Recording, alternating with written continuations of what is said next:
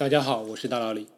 不久前，在大老李的微信群中，有一位听众转了一篇文章，是有关于2016年国外研究者发表的一篇论文。这位研究者开发出了一个电脑程序，理论上，这个程序可以在有限的时间内验证包括哥德巴赫猜想和黎曼猜想等众多数学中难解猜想的正确性。这篇论文非常有意思，我很想介绍给大家。但是需要看懂这篇论文的话，需要的准备知识非常多。好在其中多数的准备知识在大佬里之前的节目中都或多或少提过了，比如哥德尔不完备定理、ZFC 公理体系等等。但是欠缺有关图灵机的介绍，所以我今天先给大家介绍一下图灵机。照例，大佬里在介绍一个概念前，先要介绍下为什么要有这个概念。图灵为什么要提出图灵机这个概念呢？其实，图灵是为了回答希尔伯特和他的学生阿克曼在一九二八年提出的一个问题：是否存在一个算法，对某种形式化语言中的逻辑命题能够判断该命题的真假，并输出最终的判断结果？这个问题后来被称为可判定性问题。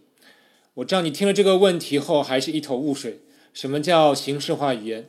这里的逻辑命题和算法又是什么？那么我稍微继续再回溯一下历史。这个问题最早可以追溯到十七世纪的莱布尼兹。莱布尼兹在帕斯卡的发明的基础上，他改进设计并制造了一台机械装置驱动的计算机械。莱布尼兹还进一步设想，如果将来有一个机器不但能做数学运算，还能做逻辑推理，就太棒了。直接告诉机器你的数学命题，机器就能告诉你你的这个命题是否正确。而且莱布尼兹还意识到，这首要的一步就是需要一种机器可以读取的 formal language，现在被翻译成形式化语言。我想听众中可能有不少人也有过这种设想。就是数学证明的过程，如果全部用符号表示出来，那么似乎它就变成了一种符号游戏了，甚至于你都不需要理解其符号所表示的实际意义。如果把数学命题的证明变成一种有规律可循的符号游戏，那感觉上真的是可以让计算机去处理了，数学家也就都下岗了。目前离这一目标还相差得很远。现在能做的最好的，也就是去让机器去检查一个证明。我之前介绍开普勒猜想的那期节目中提到过，黑尔斯为了证明他的证明完全正确，不惜再用十一年的时间，用群体协作的方法，把他原来的证明用形式化的语言重新写了一次，然后交给机器证明软件去检查，最终确认了他的证明是正确的。说句题外话。关于现在闹得沸沸扬扬的日本东京大学望月新一教授所发表的多数人都看不懂的 A B C 猜想的证明，如果有人能够把望月教授的证明改写为形式化的证明，交给机器去检查，那么所有的争议就都解决了。只是这个工作量大概要几十年为起步，所以不知道有没有人肯去这么做。当然，即使要去做，也只有懂望月那套理论的人去做。这是题外话了。总之，莱布尼兹提出了有关机器证明的初步猜想，并提出需要确立一种形式化的语言。而在19世纪末、20世纪初，数学家在数学公理化的工作方面做了很多的工作。主流数学家接受了以策梅洛、弗兰克尔集合论，再加上选择公理所构成的 ZFC 公理作为数学中的逻辑推理基础。把皮亚诺算术公理作为数学研究对象的定义基础，这两套公理构成了数学大厦的地基。一九零零年，德国数学家希尔伯特发布了他著名的二十世纪重大的二十三个数学问题。从他发布的问题来看，希尔伯特对构建完美的数学基础是充满希望的。其中第十个问题是。对于一般的丢番图方程，能否通过某个确定的算法，经过有限的步骤，判定这类方程是否有整数解？丢番图方程就是那种未知数比方程个数多的那种方程。一般来说，这种方程都有无穷多个解，但是我们经常会加入些限制条件，比如只考虑整数解。比如费马大定理就是一种丢番图方程。看得出，希尔伯特的这个问题就是对机器证明问题的一个特例。虽然在一九零一年罗素悖论被发现了，但是希尔伯特认为这无伤大雅。毕竟罗素悖论这种自指向的命题，怎么看都不像数学里正经需要研究的命题。所以到一九二八年，希尔伯特还把一九零零年提出的第十个问题一般化了。他问有没有算法可以在有限的步骤内对任意的形式化的数学命题进行真或假的判断？这里形式化的命题，我再稍微举个例子，便于大家理解。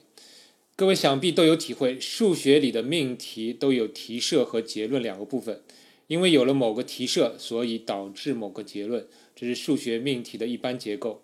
而题设和结论部分又往往是由若干个以存在或者对任意这两个词开始的句子。比如，哥德巴赫猜想是说。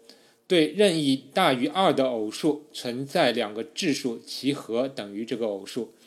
注意，这里的题设是任意大于二的偶数，结论是存在两个偶数，其和等于这个偶数。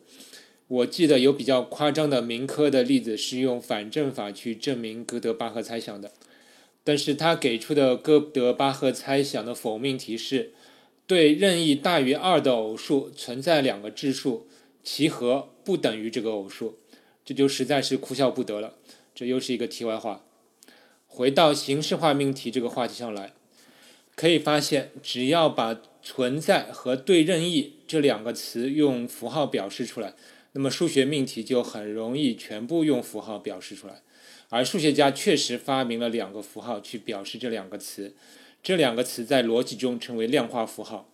比如哥德巴赫猜想就会变成。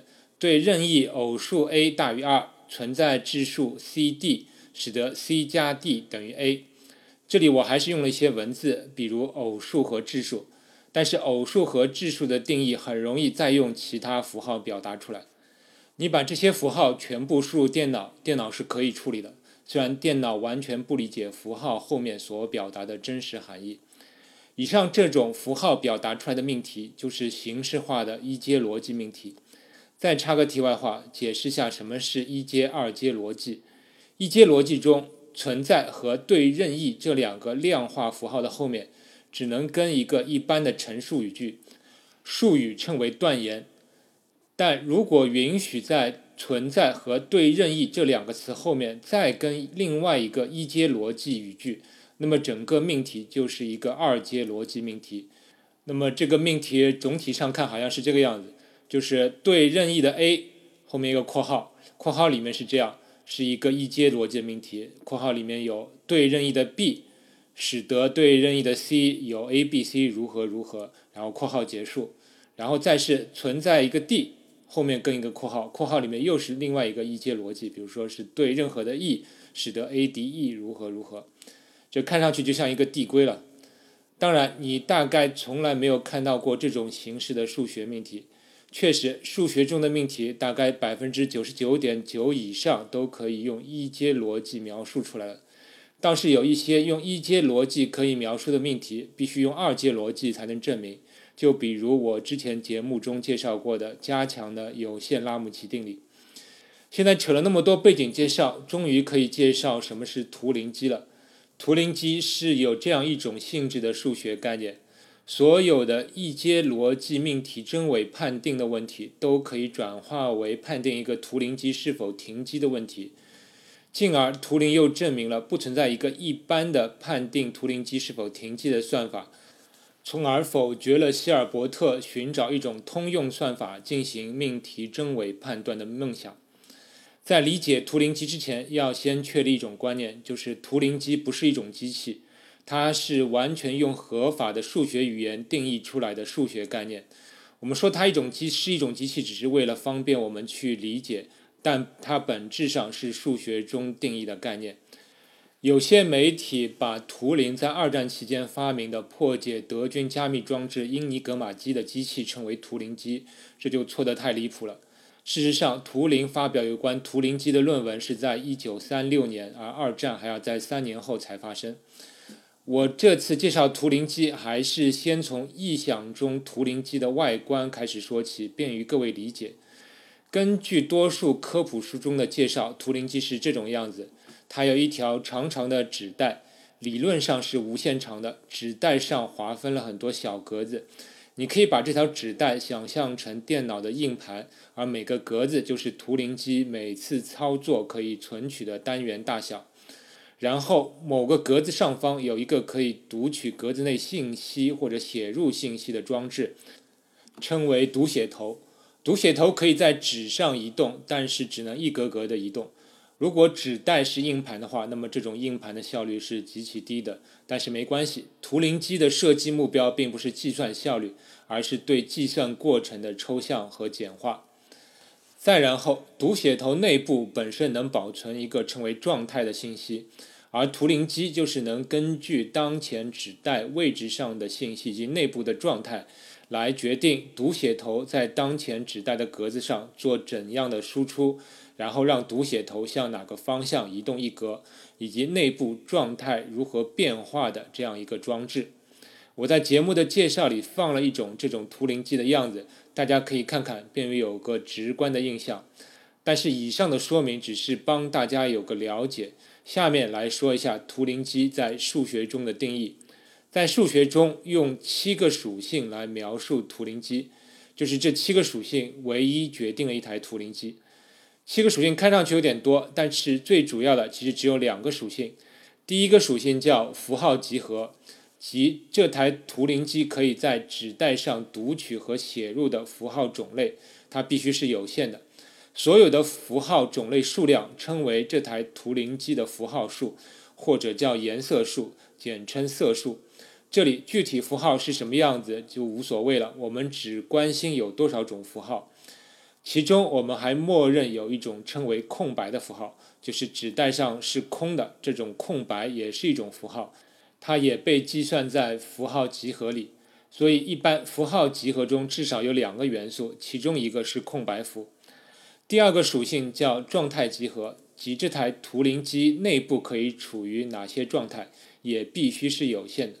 所有的状态的种类的数量称为这台图灵机的状态数。同样，这里具体状态表示什么含义是无所谓的，我们只关心有多少种状态，最少是一种状态都行。同样，我们还默认有一种称为停机的状态，就是图灵机运行结束，机器停下来的状态。这种状态一般不计算在状态集合里。以上就是图灵机最主要的两种属性，其他五种属性是这样的：第一个就是前面提到的空白符，这个空白符的存在是有其必要性的，它其实是可以帮我们区分纸带上的每一部分的信息的边界在哪里。记得之前我在讲信息商的时候提到，如果只有一个符号是传递不了信息的，这就有人说一个符号也可以传递信息啊，我可以用这个符号的数量来表示不同的信息。但此时你会发现必须要有空白符，否则你给我一百个 A，我怎么知道这些 A 怎么断开呢？所以空白符是一种必须的符号。第二个属性是初始输入，就是图灵机运行前纸带上的符号状态。第三个属性是初始状态，就是图灵机运行前其内部所处于的某个状态，而在任何时刻，图灵机只能处于一个状态。第四个属性是接受状态，或者叫终止状态，也就是图灵机进入这种状态后停机。很多情况下，这种接受状态只有一种，就是之前提到过的停机状态。第五个属性是转移函数集合。转移函数很像是计算机的运行的指令，它决定了图灵机的变化过程。图灵机在任何时刻，它所处于的情形是由两个属性决定的，及当前读取头下方小方格内的符号和内部的状态。而转移函数因为是函数，所以它有输入参数和输出参数。它的输入参数就是取这两个属性的值，它的输出参数有三个。就是对当前格子输出什么样的符号，内部状态转变为什么样的状态，以及读取头是向左还是向右移动一格，或者是不动。所有的转移函数的集合就决定了一个图灵机从启动到停机的过程。如果它会停机的话，当然，有些图灵机是不会停机的，比如它进入了某几个状态的循环，或者读取头永远向左向右移动等等。以上就是图灵机全部七个属性。我知道你听得有点头晕，但我发现算盘其实是可以模拟成一个图灵机的。算盘的每一档可以看作是图灵机纸带上的一个格子。横档上的两个算珠可以表示零至三三种符号，可以认为零就表示空白符，而横档下的五个算珠可以表示零到五六种状态，所以算盘可以看作是一个三符号六状态的图灵机。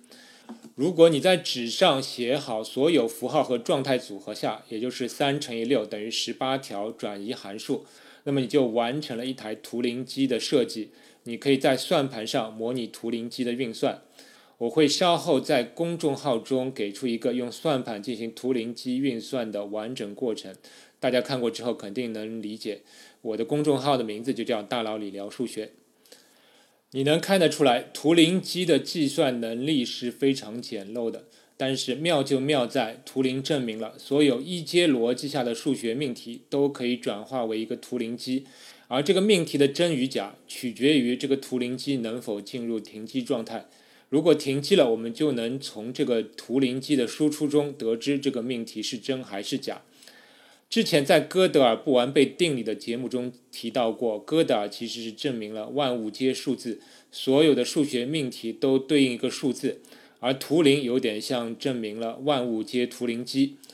证明了万物皆图灵机之后就好办了。希尔伯特的可判定性问题就变为：是否存在一个算法，在有限步骤内去判断任何一个图灵机在给定输入的情况下运行后能否停机？图灵证明了这样的算法是不存在的。其证明方式是大家熟悉的一种模式。假设有这种判别算法，我们叫它算法 P，那么定义一种这样的图灵机称为 U。这个图灵机 U 接受另一个图灵机 T 和某个输入作为它的输入。这个 U 的运行模式是调用 P 把接收到的图灵机和输入传递给 P。如果 P 判断 T 不能停机，则 U 会停机；如果 P 判断 T 能够停机，则 U 会进入死循环。那么现在问题来了，既然 U 本身也是一台图灵机。则把油本身作为参数传递给油会如何？你自己稍微推想一下，就会发现这里面会产生矛盾。油停机或者不停机都不行，所以就不能有这样的算法 P。这个过程是不是与罗素悖论很像？以上这个问题就被称为图灵机停机问题。总之，图灵用图灵机作为工具，证明了希尔伯特所希望的通用命题真伪判断算法是不存在的。但是要注意的一点是，虽然一般的图灵机的停机问题是不可判定的，但不表示所有的图灵机的停机是不可判定的。现在已经证明了，对四个状态以内的图灵机都是可判定的。四个状态时的情况还不知道，五状态以及更多的状态下的图灵机，目前猜想都是不可判定的了。再比如，如果你将一个已经证明的数学命题正确编码成图灵机，那么则不管这个图灵机有多少种状态，都可以确定这个图灵机是可以停机的。好了，总结一下今天的节目要点，就是图灵机有两个主要参数：符号和状态。判断数学命题的真伪问题可以转化为判断图灵机是否停机的问题，但是不存在一个通用算法去判定图灵机是否会停机。图灵也用图灵机证明了希尔伯特可判定问题中所想出的那个算法是不存在的。今天的节目内容那么多，其实都是为了下一期的节目做准备知识，下一期才是重头戏。我们下期再见。科学声音。